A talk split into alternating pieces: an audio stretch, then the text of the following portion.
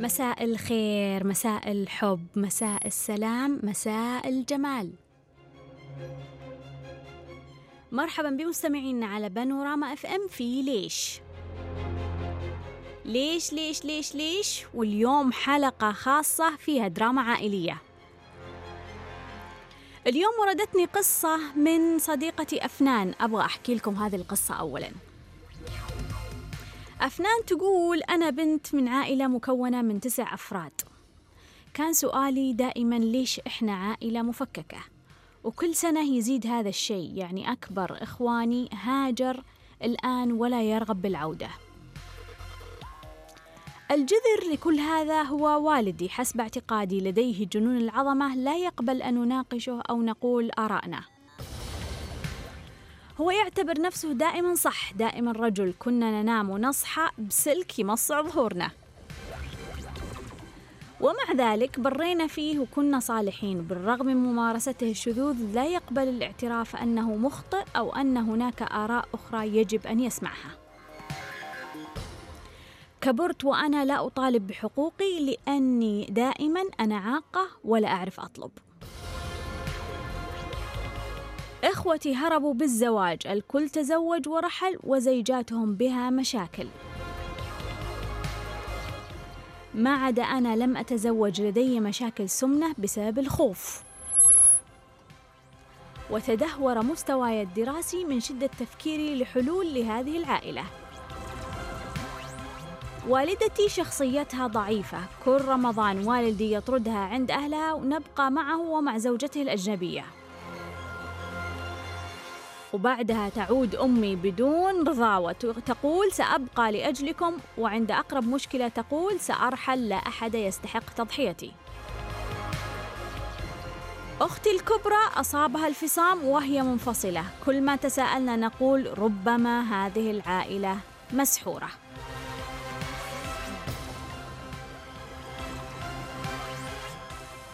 هذه مشكلة أفنان تستحق عدد من الوقفات. أفنان تقول أنه عدد العائلة تسعة أفراد، وهنا يجيني سؤال: يا جماعة تسعة أفراد، هل كان الأب والأم مستعدين لهذا العدد؟ هم أصلا هل كانوا مستعدين للزواج؟ هل كانوا مستعدين لهذا العدد من الأطفال؟ أنت اسأل نفسك، تسمعني الآن، هل أنت مقبل على زواج ولا طلاق ولا جامعة ولا أطفال؟ مستعد؟ هل أنت فعلا مستعد؟ هل أنت ترغب بهذا القرار؟ أغلبنا نتزوج مش مستعدين، نتخذ قرار طلاق مش مستعدين، نجيب طفل مش مستعدين، لأنه كل الناس سووا هذا الشيء، إحنا نسوي هذا الشيء، ونظل نقوم بهذه العملية بطريقة لا واعية. وأكبر دليل أنه هذول الزوجين ما كانوا مستعدين المشاكل اللي عاشوها، ما كانوا فعلا يتحملون نتيجة إنجاب هؤلاء الأطفال. لا يعني كلامي أنه المفروض أنت ما تتزوج أو المفروض أنت ما تجيب أطفال، المفروض أن أنت تعرف طاقتك، تعرف مستوى طاقتك. هل فعلا تقدر أنت تعتني بطفل؟ هل تقدر تعتني بطفلين؟ طفلين في هذا الزمن أصلا يعتبر كثير، طفل في هذا الزمن يعتبر كثير. أنت يا دوب تلحق تشتغل، توفر لقمة تعيش، تعيشه، تربيه حياة كريمة، تعطيه حياة جيدة، تعطيه حب، تعطيه حنان، تعطيه تربية جيدة. فيجب أن تسأل نفسك: هل أنا طاقتي كافية لإنجاب هذا العدد من الأطفال؟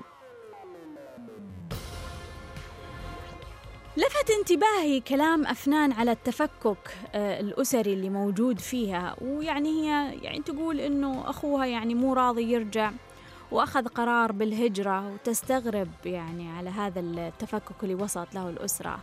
أفنان، أحب أقول لك هذا سلوك طبيعي. الإنسان يعني قدر الإمكان أصلا بطبيعته الإنسان يحب المجموعة، يحب الجروب، حتى لو كانت حتى لو كان هذه المجموعة تعبانة، يظل الإنسان يحاول يحافظ على المجموعة التعبانة، يحاول يحافظ على الأسرة التعبانة، يحاول يحافظ على الزوجة التعبانة، الزوج التعبان، يحاول يحافظ على الأصدقاء اللي مش كويسين. قدر الإمكان الإنسان بطبيعته يحب المجموعة، يحب يكون ضمن جروب، لكن ما وصل لدرجة إنه يترك الجروب، إلا إنه وصل لقاع إنه هذا الجروب خلاص مدمر، ما أستطيع أعيش مع هذا الجروب، هذا الجروب راح يدهور حياتي. لذلك قرار الانفصال عن الجروب، لما توصل هالمرحلة اعرف إنك استويت، اعرف إنك وصلت مرحلة خلاص ما عاد تتحمل هذه المجموعة. أنا لا ألوم أخوك ولا ألوم أي شخص يطلع من أي مجموعة، لأنه هو يحاول أن يحمي نفسه.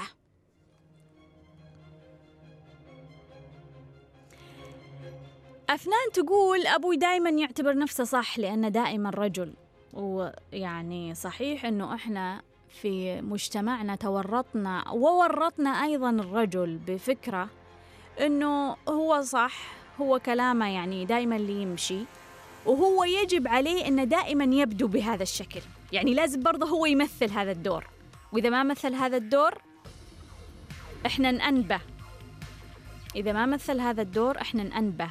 يجب عليه أنه يظهر بشكل قوي حتى لو ما كان قوي، يجب عليه أنه يفرض قوانين وأنظمة حتى لو هو مو مقتنع فيها، لأنه رجل لازم يسوي هذا الدور. فخلونا ننتبه أنه إحنا على قد ما إحنا زعلانين من الرجل أنه هو اتخذ هذه النجوم أنه يتجاوز على المرأة، بنفس الوقت إحنا ظلمنا الرجل بأن فرضنا عليه قوانين وطريقة معينة في هذه الحياة. كنا نتحدث عن قصة حبيبتي أفنان ومشكلتها مع عائلتها، كانت تحكي ظروف الضرب اللي كانت تتعرض له في الطفولة. تقول كنا نصحب سلكي مصع ظهورنا، وأعتقد أنه ما زال في مجتمعاتنا آباء أو أمهات يعتقدون بصحة هذه الطريقة للتربية. وأنا بالنسبة لي أعتقد أنه الإنسان فطرة فيه الكثير من الخير، وهو جاهز للتقويم وسهل في البرمجة وسهل في التشكيل، الطفل مثل العجينة. أعتقد أنه إحنا اتجاهنا إلى الضرب هو تطرف في طريقة التربية، وأنا ضد فكرة الضرب جملة وتفصيلا. أعتقد أنها طريقة غير صحيحة في التربية وغير سوية، وأظن في كثير من الأحيان أن الضرب ينتج عن شخص مش سوي. يعني لما يصل الأب أو الأم إلى مرحلة أنهم هم غارقين في مشاكلهم وغارقين في مشاعر سيئة ومتلخبطين ومتدمرين، ويعني يجيهم طفل يمكن يبكي، طفل يمكن ما يطيعهم شوي، ما عندهم أسلوب، ما عندهم طريقة، ما درسوا، ما تعلموا، ما عندهم وعي في التربية، فما يعرف طريقة إلا يعني طريقة كذا حيوانية بهيمية يقوم يهاجم هذا الطفل. فهو ما يملك أي أسلوب، ما, ما عنده، يعني لو تقول له احسب لي عشر طرق من طرق التربية غير الضرب ما يعرف. الآن أرجو أنا كل أم وأب أنه يكتب عشر طرق تربوية غير الضرب. إيش الطرق اللي تستخدمها عشان أنت تربي طفلك على شيء معين أو تطلب منه شيء معين؟ ليش أنت تقفز على طول لفكرة الضرب؟ ليش؟ لأنك مشاعرك مش مضبوطة، لأنك تعيش فوضى مشاعرية، لأن ما عندك، لأنك ما تعرف عشرة طرق للتربية، لأنك ما تعلمت، لأنك ما ربيت نفسك على هذا الشيء، لأن طفلك الداخلي يقفز ويتحاور مع هذا الطفل كأنك طفل. في الحقيقة أنه كثير من الآباء والأمهات هم أطفال قاعدين يربون أطفال، طفل قاعد يربي طفل. كيف بأي حق أنت تشيل السلك وتضرب أطفالك؟ إيش إيش الموضوع الخطير اللي يعني اللي كسروه وسووه؟ ماذا فعلوا أصلا؟ حتى لو فعلوا ما فعلوا، هم حتى يعني قانونيا غير مسؤولين، هم شرعيا غير مكلفين. يعني كيف نصل لهالمرحلة أصلا؟ حتى فكرة عقاب الطفل هذه فيها نقاش، فيها نقاش أنه الطفل يبنى على فكرة التأنيب، فكرة أنه هو لازم يؤنب عشان يتأدب. أنا أعتقد أن الطفل من الممكن أن يتأدب بدون تأنيب، فما بالك بالضرب. أفنان أيضا تقول أنه إحنا برينا فيه وكنا صالحين. أنا صراحة يا أفنان ما أعرف إذا أنتم صالحين صالحين صالحين ولا أنتم خوافين ولا أنتم متأنبين في الغالب، لأنه على فكرة كثير من الناس هم يؤدون القوانين أو مثلا يطيعون الله أو يلتزمون بقوانين العائلة، مو لأنهم مقتنعين، مو لأنهم يحبون هذا الشيء، مو لأنهم يرون الصورة الكلية للشرع، يرون الصورة الكلية لقوانين الله، يرون الصورة الكلية لقوانين الدولة، ويرون الصورة الكلية لقوانين العائلة ويشوفون أنها صح. لا، أغلب الناس أصلا خوافين، يعني لو ما في قانون في الدولة كان يعني حطوا الدنيا، يعني قلبت الدنيا فوضى. لو هم يعني مو عارفين أنه الله وما عندهم معلومة أن الله يعاقبهم، راح يعني يسوون شيء غير طبيعي في الحياة. وهكذا كثير من الناس أصلا هم صالحين مش لأنه هم هذه فطرتهم اللي ظهرت على على السطح، لا، لأنهم تأنبوا ولأنهم خافوا، ولأن هذا الخوف والتأنيب ظهر الآن على السطح، فيبدو أن أدب، يبدو أنه صلاح، يبدو أنهم أشخاص جيدين. الاختبار الحقيقي للإنسان الاختبار الحقيقي للإنسان لما تشيل عنه القانون، الاختبار الحقيقي للإنسان الصالح الخير لما تشيل عنه القانون وتشوف إيش يسوي، هل هو يبطش، هل هو يعتدي على الآخرين، أو هل هو يكون فعلا إنسان صالح. أرجوك يا أفنان أنك تراجعين نفسك وتشوفين هل فعلا أنت إنسانة صالحة لأنك تبغين تكونين صالحة، ولا لأنه في كثير من الفلاتر والصناديق اللي خلطك خوافة ومتأنبة.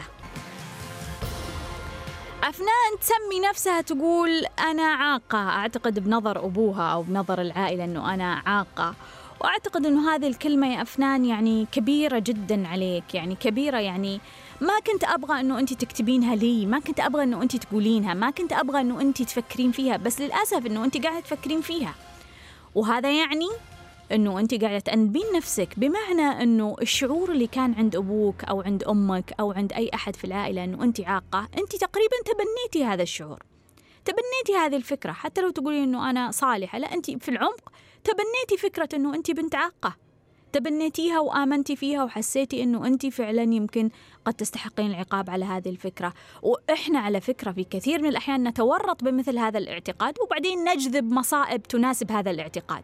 فاعتقادك مثلا أنه أنت عاقة يمكن يجذب لك مصيبة في حياتك، فتقولين آه أنا ربي عاقبني عشان أنا عاقة. لا، مش كذا، أنت جذبتي هذه المصيبة لأنك تعتقدين أنك عاقة. فأنا أرجوك يا أفنان تحرري من أي تأنيب داخلي يشعرك بأنك أنت غلطانة ومظلومة، مش لأنه أنت مو لأنه أنت فعلا غلطانة، لا، لأنه كان في أب هو الطفل عنده مشاعر سلبية، هو غذاك بهذه المشاعر وعباك بهذه المشاعر وأشعرك بهذا الشعور. فيجب أن ما تستسلمين، وهذا مش بس للأب، لأي شخص يشعرنا بالذنب، لأي شخص يشعرنا بأنه إحنا غلطانين، مش كويسين، ما نستحق الحياة اللي إحنا فيها. انتبه أنك تمتص كلام الناس، تمتص اعتقاداتهم عنك. اعتقادات الناس عنك يجب أن تبنيها أنت بنفسك وأنت تغذيها للناس، مو هم يغذونك باعتقادك عن نفسك لأنك راح تتورط. أفنان تقول أنه إخواني هربوا، أو إخواني وأخواتي على ما يبدو هربوا بالزواج، وهي طريقة يعني تستخدم كثيراً، كثير من البنات خصوصاً يستخدمون هذه الطريقة عشان يتخلصون من بيئة بيئة مليانة بالخوف، بيئة مليانة بالتأنيب، بيئة مليانة بالغضب، بيئة ما فيها حرية. تقولك خلاص أنا أتزوج وأتخلص من هذه العائلة وأتحرر وأروح وأسوي اللي أبغى. أنا دائماً أقول اللي تهرب من بيت أبوها لبيت زوجها يوم من الأيام راح تهرب من بيت زوجها لبيت أبوها، لأنه المشكلة مش برا، المشكلة جوا. إذا أنت في بيت أهلك وما قدرتي تعدلين واقعك، أنت نفسك في بيت زوجك وما راح تعدلين واقعك. الفرق أنه أهلك في النهاية تقولين أهلي خلاص هذه الشجرة، يعني وش أقطع نفسي من الشجرة، خلاص حياتي وبتقبلها وبحاول أعيشها وأضبطها. بس زوجك ما راح تقولين كذا، ما راح تتحملين، راح توصلين ما راح تقولين أنا أنا وش يحملني هذا الرجال، شو أبغى فيه أصلا، ليش أنا قاعدة أتحمل، ما في شيء يستدعي إني أتحمل. فمباشرة راح تهربين لبيت أهلك مرة ثانية. أنا أقول لكل فتاة يكفي أنه إحنا نناظر للمشكلة أنها مشكلة من برا، فكري كيف هي المشكلة من جوا، كيف هذه الوقائع اللي موجودة في الحياة هي جاية رسائل لك عشان أنت تعدلين نفسك من الداخل. إذا كنت خايفة تعدلين الخوف اللي بداخلك، إذا كنت متأنبة تعدلين التأنيب اللي بداخلك، إذا كنت تشعرين بالفشلة والعار وما عندك ثقة بنفسك تعدلين هذه المشاكل اللي بداخلك. وقتها الواقع يتغير، وقتها فكري في الزواج.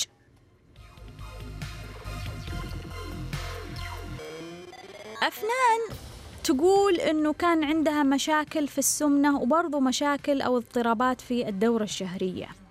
أفنان هذه المشاكل هي في الغالب جاية من مرحلة الخوف ومرحلة الغضب على سلم هاوكنز. أدعو كل شخص يسمعني لأنه يدخل على اليوتيوب ويكتب سلم هاوكنز سمية الناصر ويقرأ أو يسمع في مرحلة الخوف ومرحلة الغضب، لأن هذه المراحل جدا مهمة أنك تفهمها. وإحنا في العالم العربي أغلب الناس يعيشون في مرحلة الخوف ومرحلة الغضب. مرحلة الخوف بالنسبة لك يا أفنان، هذه السمنة هي محاولة، الدهون هي محاولة من أشكال محاولة الجسد للحماية، هو يكدس هذه الدهون عليك عشان يحميك، عشان يحميك كأنها رداء فوقك للحماية، كأنها شكل من أشكال السياج حولك عشان يحميك. وهو شكل لا واعي من محاولة الإنسان إنه يخفف من ضغط الخوف اللي عليه. وعلى فكرة العقل اللاواعي هو دائما عنده مهمة إنه يحمينا، دائما العقل اللاواعي عنده مهمة إنه يحمينا.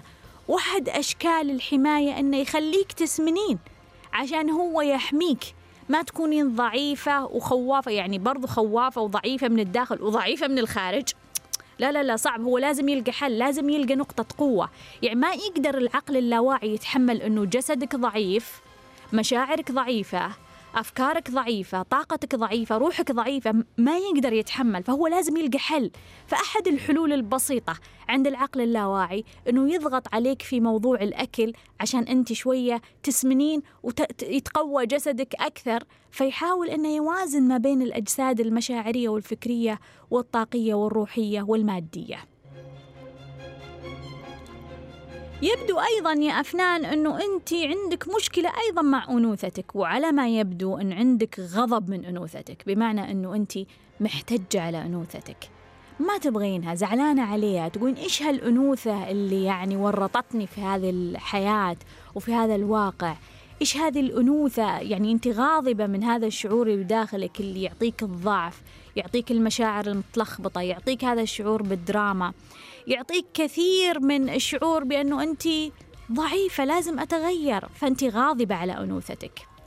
وكانت أفنان تقول إن عندها تدهور دراسي بسبب المشكلات.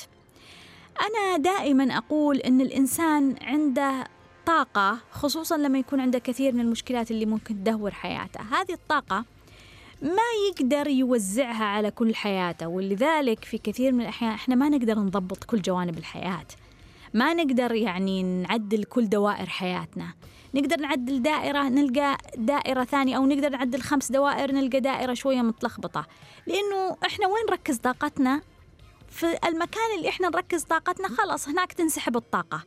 فبالتالي أقدر أقول أنه أنا أتفهم يا أفنان أنه أنت صعب عليك أنك تكونين جيدة في المدرسة أو جيدة في الجامعة، أو خلينا نقول من الطبيعي من الطبيعي أنه أشوف شخص مثلا غير جيد في المدرسة أقول عنده مشكلات في دائرة ثانية، في دائرة ثانية قاعدة تسحب هذه الطاقة. فأنت طاقتك مسحوبة في البيت، في المشكلات، في اللخبطة، في الفوضى المشاعرية، في أفكارك اللي تفكرينها عن هذه العائلة اللي عايشة كل هذه الفوضى، أكيد طاقتك راح تطير.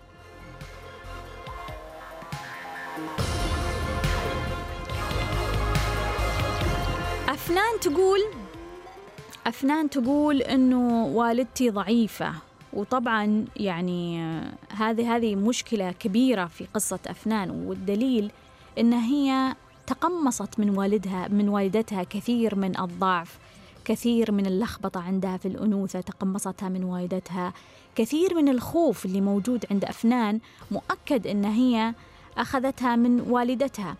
والسيدات اللي يعني أنا دائما أتساءل لما تكون سيدة ضعيفة وتتزوج يمكن برجل قوي، أو من الطبيعي أنها تتزوج برجل قوي عشان تمشي الحياة، المشكلة وين؟ المشكلة أنها ضعيفة مقبول، أنها هي تقوم بتصدير الضعف إلى أطفالها، هذا الشيء غير مقبول. بمعنى أنه الضعف درجات، درجة أنه أنت ضعيف ماشي، درجة أنه أنت تلقن أطفالك الضعف وتعلمهم على الضعف وتساعدهم على تقبل فكرة الضعف وتجعل نفسك مصدر لهذا الضعف بالنسبة لهم. يجب على كل أم ضعيفة أنها تخفي ضعفها، إنها تخفي ضعفها، تحافظ على ضعفها على بين يعني أربعة حيطان. ليش كل أطفالك يعرفون بضعفك ويعرفون بخوفك ويعرفون باللخبطة اللي عندك؟ حافظي على هذا الضعف، هذه كلها بس جزء منك، إنك تحاولين إنك تتحملين مسؤولية الأطفال اللي أنت جبتيهم، تتحملين مسؤولية الدور اللي أنت تقومين فيه. أنت أم ويجب أن تظهرين بمظهر الأم المتوازنة القوية الذكية الجيدة. يوم أنك ما تقدرين لا تورطينهم في هذه الفوضى اللي أنت فيها، لا تورطينهم في الغرفة المضطربة اللي أنت فيها، لا تورطينهم في الضعف اللي أنت فيه، ورطتي بناتك كلهم في فكرة أنوثة غير صحيحة، ورطتي أولادك في أنهم في الغالب راح يكونوا متطرفين في الأنوثة أو متطرفين جدا في الذكورة، في محاولة بس لأنهم يدافعون عن أنفسهم.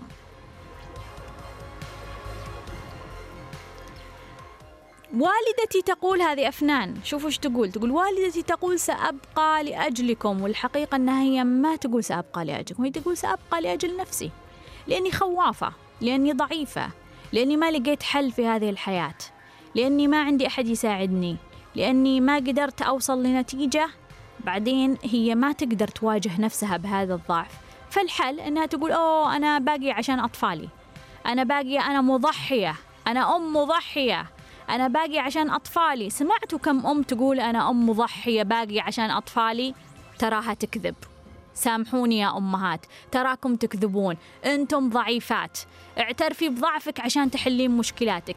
يكفي تلقين اللوم حتى على أطفالك، حملتيهم مشكلتك. سأبقى لأجلكم، لا تبقين لأجل أحد، لا ت... أطفالك ما يبقوا ما يبغونك وأنت بهذه الفوضى المشاعرية، أطفالك ما يحتاجونك وأنت بهذا الضعف وهذا التدهور وهذه الدراما.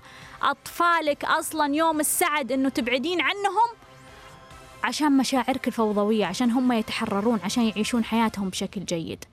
وكنا نتحدث عن قصة حبيبتي أفنان ومشكلتها مع عائلتها، تسعة أفراد، أب قوي متسلط يضرب، وأم ضعيفة مستسلمة، وصلت إلى أنه أفنان حالتها متدهورة، عندها سمنة، دورتها الشهرية مضطربة، مستواها الدراسي متلخبط. وكنا نتحدث عن هذه الأم، أم أفنان اللي هي تعيش الضعف وتعيش الخوف، وكيف هي قاعدة تربك أطفالها بهذا الخوف والضعف. تقول مرات تقول سأبقى لأجلكم، وإذا صارت لها مشكلة قالت سأرحل، لا أحد يستحق تضحيتي. وأنا أعتقد أنه هي هذه الأم لما تحس نفسها قوية تقول بمشي، لما تحس نفسها كذا يعني تقوت، أو يمكن يعني فتحت في مخها، فكرت ولقت يعني طريق تقدر يعني تقوي نفسها فيه، أو لقت يعني باب تقدر يمكن تسترزق فيه، أو لقت باب يمكن أحد يساعدها أو يخلصها من هذا الموضوع، أو مثلا عائلتها تحسنت أوضاعهم المادية أو أوضاعهم المشاعرية والنفسية، أو لقت لها بيئة ممكن يعني واقعها أحسن شوي، تستقوي كذا وتقول لا أحد يستحق تضحيتي، تبغى تمشي يعني. يا ليتها مشت يا أفنان، سوري إني أقول كذا عن أمك، بس لعل كثير من الأمهات يسمعوني ويفهمون.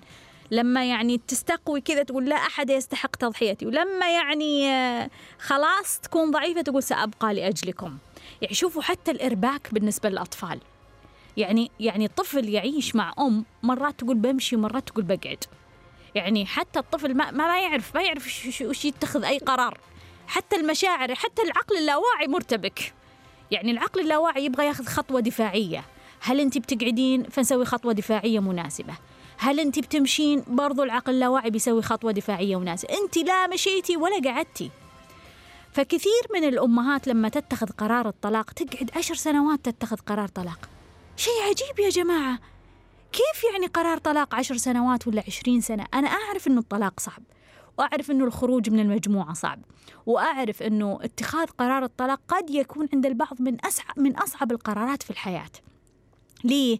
لأنه في اتصال فكري ومشاعري ومادي وطاقي وروحاني بين الزوجين، واتخاذ قرار الطلاق، اللي يقول قرار الطلاق سهل يعني راح أستغرب، راح أتفاجأ. من الطبيعي، الإنسان الطبيعي قرار الطلاق بالنسبة له صعب وصعب جدا. لذلك ممكن نشوف أحد يعني يتردد في اتخاذ قرار الطلاق، يفكر طويلا في اتخاذ قرار الطلاق. لكن إن حياتك كأم أنت أو كأب، أنتم كأشخاص تروح حياتكم على احتيار، على شعور حيرة، أنا أمشي ولا أقعد، أنا أكمل ولا ما أكمل. أنت أصلا لو تركت هذا الزيجة ولا كملت كان أصلا الفكرة أصح بأي حال من الأحوال، بمعنى أنه لو أنت جزمت، سواء جزمت أنك تنفصل أو جزمت أنك تستقر في هذه العائلة وفي هذه الزيجة، هذا القرار الجازم هو بطبيعة الحال أفضل من التردد. التردد مقيت ومهلك ومميت لنفسك ولكل شخص حولك يشعر بهذا التردد، فما بالك لو كانوا أطفالك اللي متصلين فيك ويشعرون فيك ويحسون فيك. وزيادة أم أفنان يسمعونك يسمعونك وانت يوم تقولين لهم مع السلامة لا أحد يستحق تضحيتي، ويوم تقولين سأبقى لأجلكم. يعني إيش أكثر من كذا؟ يعيشون هذا التردد وهذه الحالة كل يوم.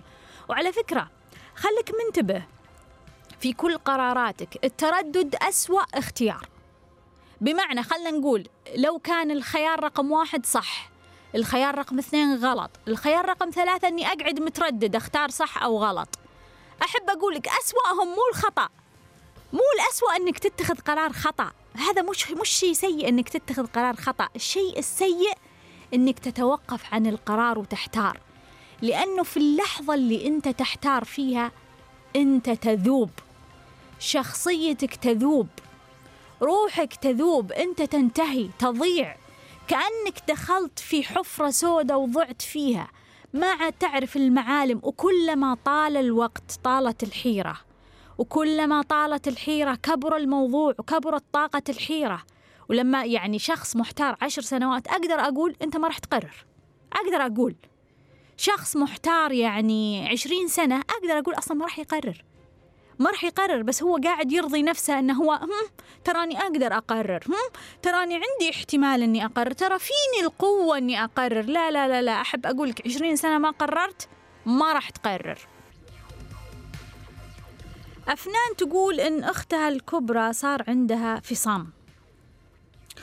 وارد جدا وارد جدا يعني اللي يعيش طفولة صعبة والطفولة فيها ضغط مشاعري وفكري على أصعدة متعددة، وارد إنه هو يعني يكون النتاج نتاج متدهور فكريا مشاعريا ماديا طاقيا، وارد جدا. وكثير يعني أعرف لما أشوف بعض الأشخاص اللي عندهم بعض الاضطرابات أعرف إن الموضوع جاي من الطفولة، جاي جذر من الطفولة، هو ملخبط الحياة. لذلك أنا أؤمن بفكرة الوعي الطفولي، بفكرة تصحيح الطفولة، أؤمن بفكرة أنه أنت لما ترجع لجذر الطفولة وتعدل حياتك راح تتعدل. أؤمن أنه لأنه إحنا كنا في فترة من الفترات بمشاعر مرهفة، وكنا بفطرتنا وبدون فلاتر وبدون صناديق تم تشكيلنا وتشويهنا، للأسف تم تشويهنا على يد أشخاص جدا نحبهم ولا نلومهم، ما نلومهم، بس إحنا نعترف بالخطأ، نعترف بما حصل، نعترف بما صار عشان نعدل، عشان نصحح. خلني أقول لك الورطة اللي يتورط فيها كثير من الناس، إنهم يقول لك لا أبوي وأمي ما قصروا وما سووا شيء وإحنا ما صالنا في الطفولة ولا ضرنا في الطفولة. ليش؟ هو يحاول أن يدافع عن أمه وأبوه لأنه يحبهم، يحترمهم، يبغى يكرمهم، بس هذه مش طريقة أنها تحل مشاكلك. الطريقة أنهم تقول أخطأوا وأنا ما ألومهم. هذا مستوى وعيهم، هذا مستوى إدراكهم، هذا مستوى مشاعرهم، هذا أحسن ما يمكن أن يقدمونه. الأب والأم دائما يقدمون أفضل ما عندهم لأطفالهم. قد يكون أفضل ما عندهم الضرب، قد يكون أفضل ما عندهم التأنيب، قد يكون أفضل ما عندهم الخوف، قد يكون أفضل ما عندهم الغضب. لذلك إحنا نحن لسنا في مجال للوم الآباء والأمهات، إحنا في مجال الاعتراف بأنه إحنا تعرضنا لمشكلة، لأن هذا الاعتراف هو اللي راح يصحح واقعنا، هو اللي راح ينقذنا، هو اللي راح يخلينا نكتشف جذر الطفولة، صدمة الطفولة.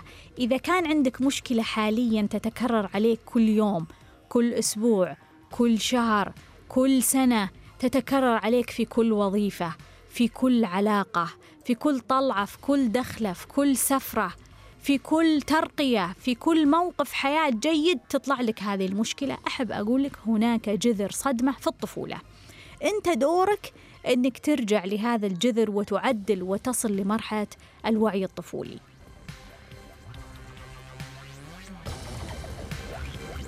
درجة تأثر كل شخص بالطفولة تختلف من شخص لآخر. في شخص يقولك والله انضربنا وما ضرونا، أحب أقول ضر يعني تأثرت.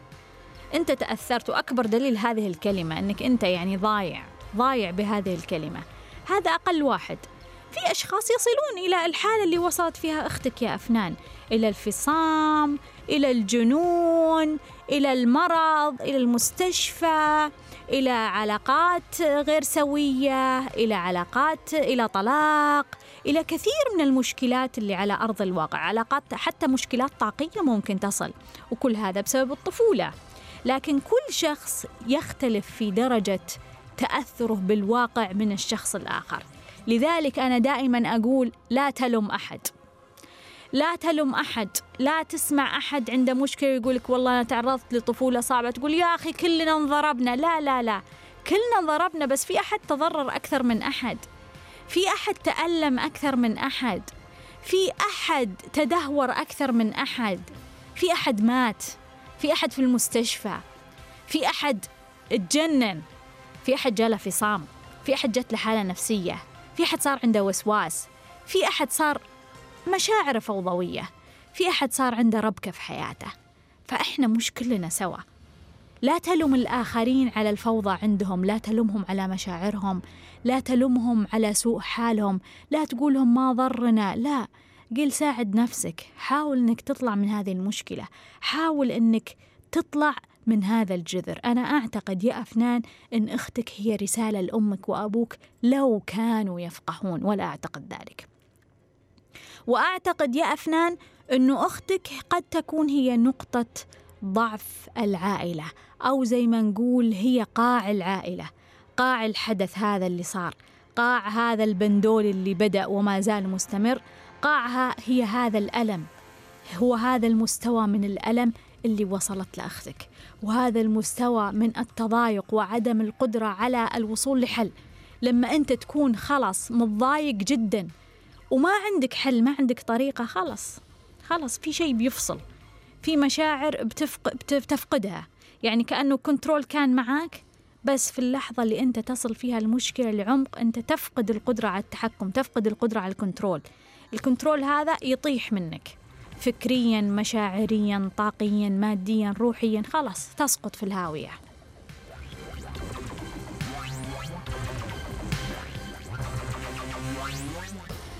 أفنان تقول كل ما تساءلت أقول عائلة مسحورة. الحقيقة أنه الموضوع ما يحتاج سحر يا أفنان، صحيح؟ صحيح، يعني المشكلات اللي مريتوا فيها واللخبطة اللي مريتوا فيها في حياتكم كفيلة وكافية بأنها تنتج هذه الأمراض وهذه المشاعر وهذه اللخبطة وهذا الاضطراب في الحياة.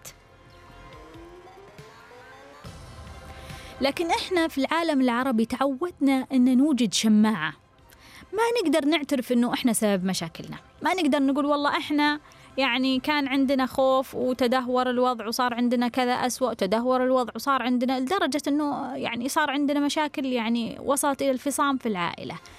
ما نقدر نعترف بمشاكلنا، فأحسن حل عندنا في العالم العربي أن نعلق الضعف والخطأ والبلاء والمشكلة والألم على السحر والعين والجن. يعني تلقى شخص فاشل دراسيا يقولك والله أنا فيني جني، يعني فكرة جيدة صح؟ صح، فكرة جيدة أنه يصير فيني جني، يعني أنا مالي ذنب، مش أنا كسول، لا لا أنا مو كسول، لا لا لا أنا شخص جيد ومتفوق، لكن الجن الجني الجني هو اللي لخبط دراستي، أنا شاطر، أنا كان زواجي جيد وناجح وكذا، بس بس الشكوى والله سحر سحر، يعني أكيد في سحر، أكيد الموضوع فيه سحر، أنا سبق أني شفت يعني شيء، شكيت في شيء، في واحدة كانت تطالعنا كذا بشكل غريب، كان في واحدة مرت من عند الباب يوم من الأيام، لا لا لا أكيد سحر، أنا وزوجك إنه أوكي وكويسين، عادي أنت وزوجك أنتوا كويسين وتغيرتوا، تضاربتوا، تهاوشتوا، تصير في أحسن العائلات، عائلة كانت ماشية كويس اختلفوا على شيء وتضاربوا وتهاوشوا، ولا سحر ولا جن ولا عين.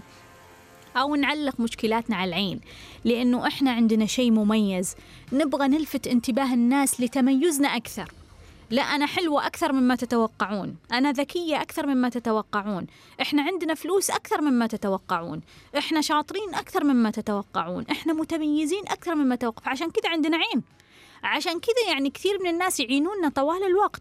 عشان كذا يعني احنا احنا لازم نحمي انفسنا، لازم نخبي، لازم ما نوري، لازم ما نعلم. لا، هذه كلها محاولة من الداخل، أزمة أزمة في الداخل عندك، انت تبغى تثبت انك متميز بطريقة لا واعي، وهذا هو العقل اللاواعي يرجع مرة ثانية يحمينا او يعطينا الشيء اللي نبغى بطريقة احنا ما نعرفها او بطريقة لا واعية. لذلك أحب أقول لك يا أفنان، ما في سحر ولا في جن ولا في عين ولا في أي شيء من هالقبيل. الوضع جدا طبيعي، إحنا يعني بشر، إحنا نتأثر، إحنا ضعاف يا جماعة، إحنا ضعاف يا جماعة. وكلامي لا يعني إنه ما في شيء اسمه سحر وجن وعين، فيه، بس مو هو الشماعة لكل مشاكلنا. إذا في سبب للمشكلة معناها المشكلة لها سبب، وبالنسبة لنا مشكلة أفنان لها أسباب جدا منطقية، ما يحتاج نطلع الأسباب غير منطقية.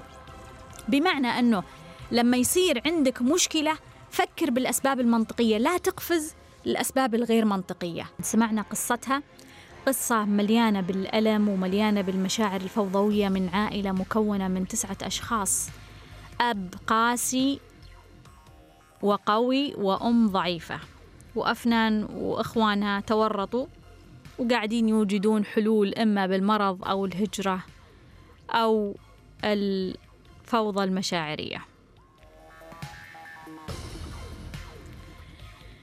أفنان تقول إحنا عائلة مسحورة.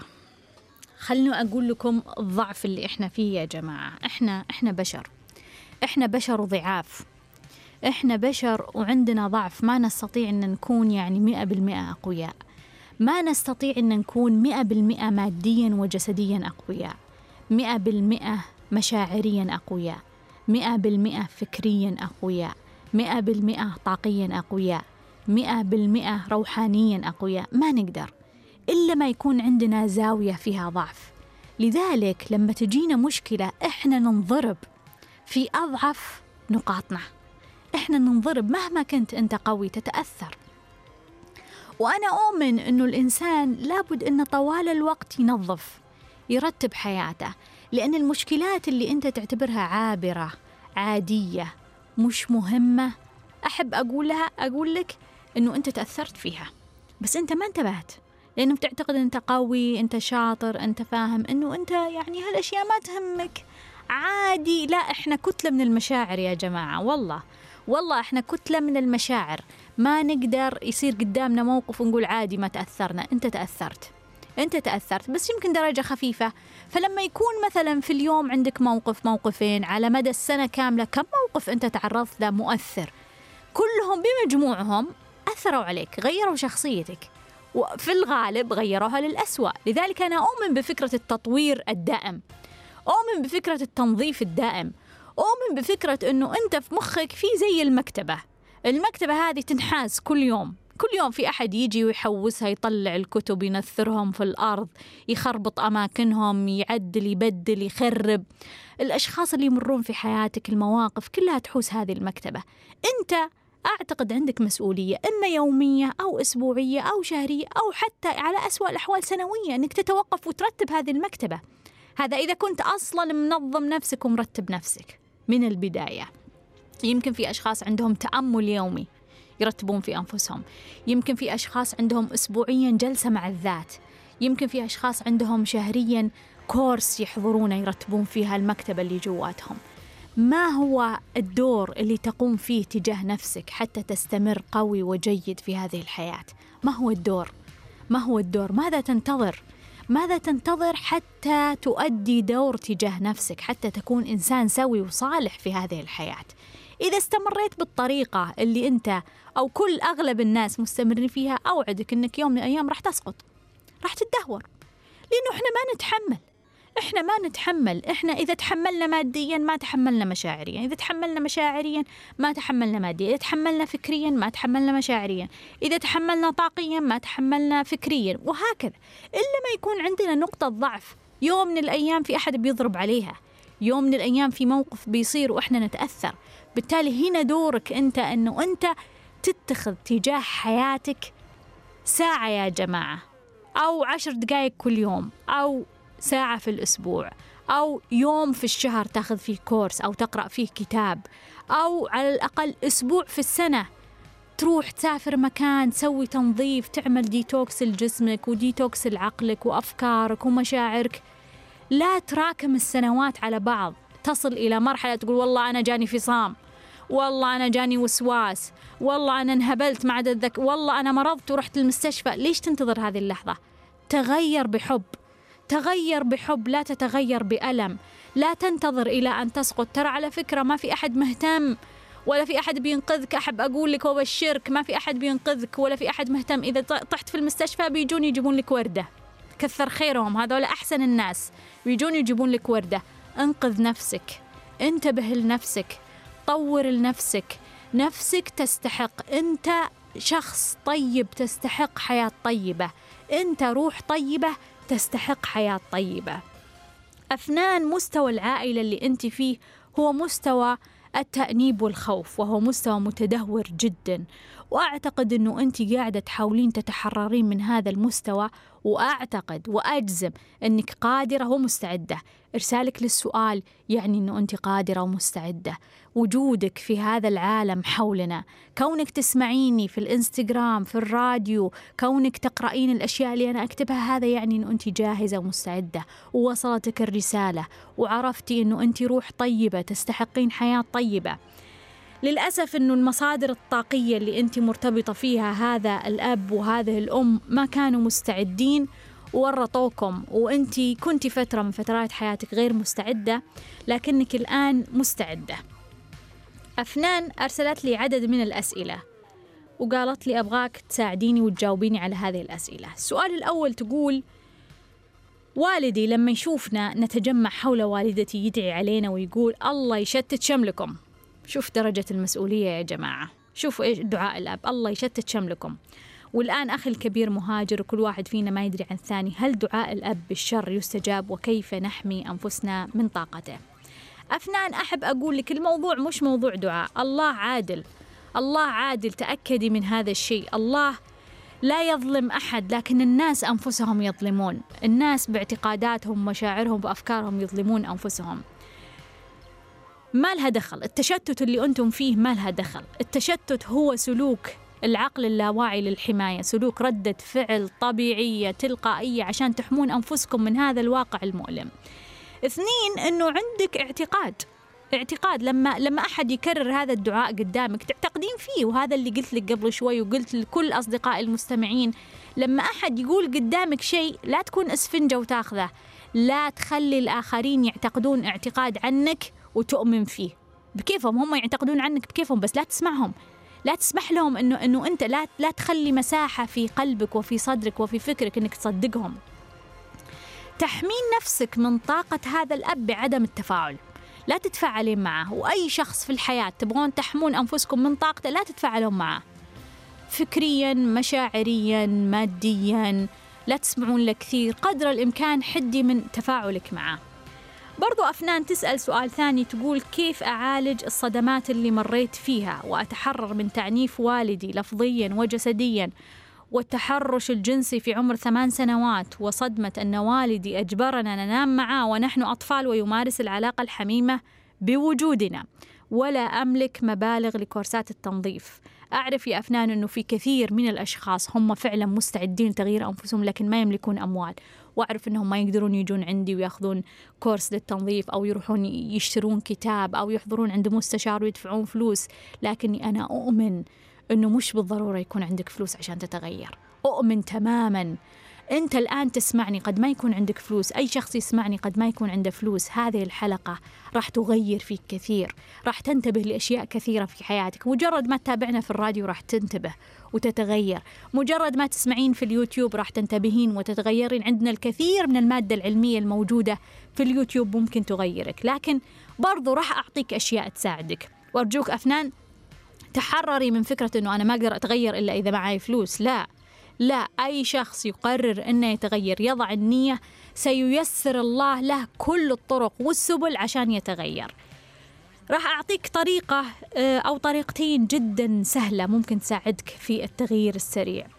اكتبي كل المواقف اللي أنت مريتي فيها بأفكارها، بشعورها، بتفاصيلها، بتفاصيل التفاصيل، اكتبيها كتابة على ورقة واحرقي الأوراق. اكتبيها بالتفاصيل لوحدك واحرقي الأوراق. هذه ما راح تأثر كثير بس راح تحرك شوية من المشاعر، خلينا نقول راح تحرك يعني من ثلاثة إلى تسعة بالمية من الموضوع راح تخليه يتحرك ويطلع على السطح، وبالنسبة لنا هذه بداية جيدة. بعد ما تسوين هذا الشيء، كل المواقف يا أفنان، كل شيء مريتي فيه تألمتي منه اكتبيه، عبي دفاتر ورقة وقلم، ما أبغى جوال لأن إحنا نحتاج اتصال العقل اللاواعي من خلال الورقة والقلم. اكتبيها بشكل طبيعي بدون تكلف، كل المشاعر اللي حسيتي فيها اكتبيها بتفاصيلها عادي، حتى لو بكيتي لو تألمتي اكتبيها وتخلصي منها واحرقيها. هذه راح تحركنا شوي وتنتقل تنقلنا لمرحلة ثانية. المرحلة الثانية اللي أبغاك تشتغلين عليها مرحلة التنفس، وأرجوك التزمي ثلاثة أشهر بالتنفس. أقصد فيه التنفس العميق، شهيق عميق من الأنف وزفير من الفم بهالطريقة، بمعنى أنه أنت أو نقدر نسميه، ممكن تبحثين برضو في اليوتيوب اللي هو التنفس البطني، أبغى بطنك ينتفخ لما تاخذين الشهيق وينزل لما تطلعين الزفير. التزمي ثلاثة أشهر، لو تلتزمين كل يوم على الأقل نصف ساعة، أوعدك يا أفنان أوعدك، خليك منتبهة، الموضوع هذا مجاني، أنت تقدرين تسويه لكن نريد التزام. أوعدك إذا التزمتي نص ساعة كل يوم لمدة ثلاثة أشهر، أوعدك أنه ثلاثين بالمئة من مشكلتك راح تتغير، وحين تصلين إلى هذه المرحلة أنه أربعين بالمئة من مشكلتك تغيرت أو يمكن حتى خمسين بالمئة من مشكلتك تغيرت، راح يكون عندك فلوس. نعم راح يكون عندك فلوس، لأنك إذا تحررتي من كل هاللخبطة أو كثير من هاللخبطة اللي عندك راح تملكين المال، راح تجدين المال بإذن الله. برضو تسأل أفنان سؤالها الثالث، أنا طالبة جامعية خلصت أربع سنوات وانقطعت مكافأتي، والدي لا يعطيني مصروف، تبقى في دراستي مستويان، كيف أجد مصدر دخل لي؟ أول شيء أحب أقول لك يا أفنان التزمي بالتنظيفات اللي قلت لك إياها، لأن التنظيفات هذه راح تحررك من كثير من المشاعر اللي جت من الطفولة، وبالتالي راح تحسن مستواك المادي. أفنان انتبهي، قد يكون غير منطقي بالنسبة لك، لكن تحسين مشاعرك وأفكارك يحسن مستواك المادي، هذه قطعا ما فيها شك. تحسين مستواك المشاعري والفكري بالضرورة يحسن مستواك المادي، فقيامك بالتنظيف راح يحسن من مستواك المادي.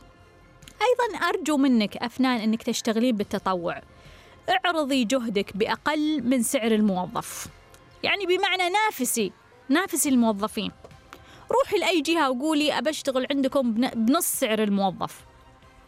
أنا أنا لا أظن أنه في جهة بتجينهم بتقولي لهم بشتغل معاكم بنص سعر الموظف بيقولون لك لا، ما أعتقد، أو تقول لهم حتى بربع سعر الموظف، لا أعتقد أنه في أحد بيرفض، إلا ما تجدين طريقة تقدرين فيها تسترزقين. لكن ابدأي بالتنظيف، ثم ابدأي بالخيارين، خيار التطوع وخيار أنك أنت تعرضين نفسك الجهات بسعر مخفض. السؤال الرابع والأخير عند أفنان تقول ليس لدي صداقات ولسنا اجتماعيين، والدي يتمشكل مع الجيران ومع أقاربنا، أصبحنا معزولين عنهم وروحي أصبحت تحب العزلة، هل هذا طبيعي؟ العزلة فيها جزء من شعور العار، وهو نوع من أنواع أو خلنا نقول العقل اللاواعي يحافظ على مزيد من شعور العار، يعني أنه أنا متفشل من الواقع اللي أنا فيه، من الظروف اللي مريت فيها، من الأشياء اللي أنا أعيشها، ما عندي فلوس، مشاعري متلخبطة، أمي وأبوي متضاربين وحالتهم حالة ومشاكلهم كثيرة، فالحل أني أنعزل. وهذا هو طريقة العقل اللاواعي عشان يحميك من شعور مزيدا من العار، مزيد من الفشلة، مزيد من الألم، مزيد من المشاعر السيئة. وتجد تجد كثير من العوائل تقوم بهذا الدور على فكرة، انظر حولك ممكن تلقى عائلة قامت بهذا السلوك، فجأة اختفوا من الواقع، فجأة انعزلوا عن المجتمع بسبب شعور العار، بسبب شعور العار هم مش مستعدين أنهم يعيشون هذا العار أكثر. فهذا سلوك طبيعي حفاظاً على الطاقة، لكن دائماً أنا أقول كل واحد يعيش وفقاً لمستواه، مش مهم أنت الآن منعزلة، مهم أنه أنت تحاولين تنقذين نفسك، لا تنشغلين بفكرة العزلة، ركزي على التنظيف، ركزي على الفلوس، ولا تنشغلين في التواصل مع الآخرين. يوم من الأيام لما تنظفين نفسك مستوى أربعين بالمية اللي عطيتك إياها وتحصلين وظيفة بالطريقة اللي عطيتك إياها، أوعدك أنه راح يكون التواصل مع الآخرين راح يكون التواصل مع الآخرين سهل وسلس. أتمنى أنكم تكونوا استفدتوا واستمتعتوا من لقائنا في ليش لليوم، وتذكروا الدنيا خضرة حلوة. إلى اللقاء.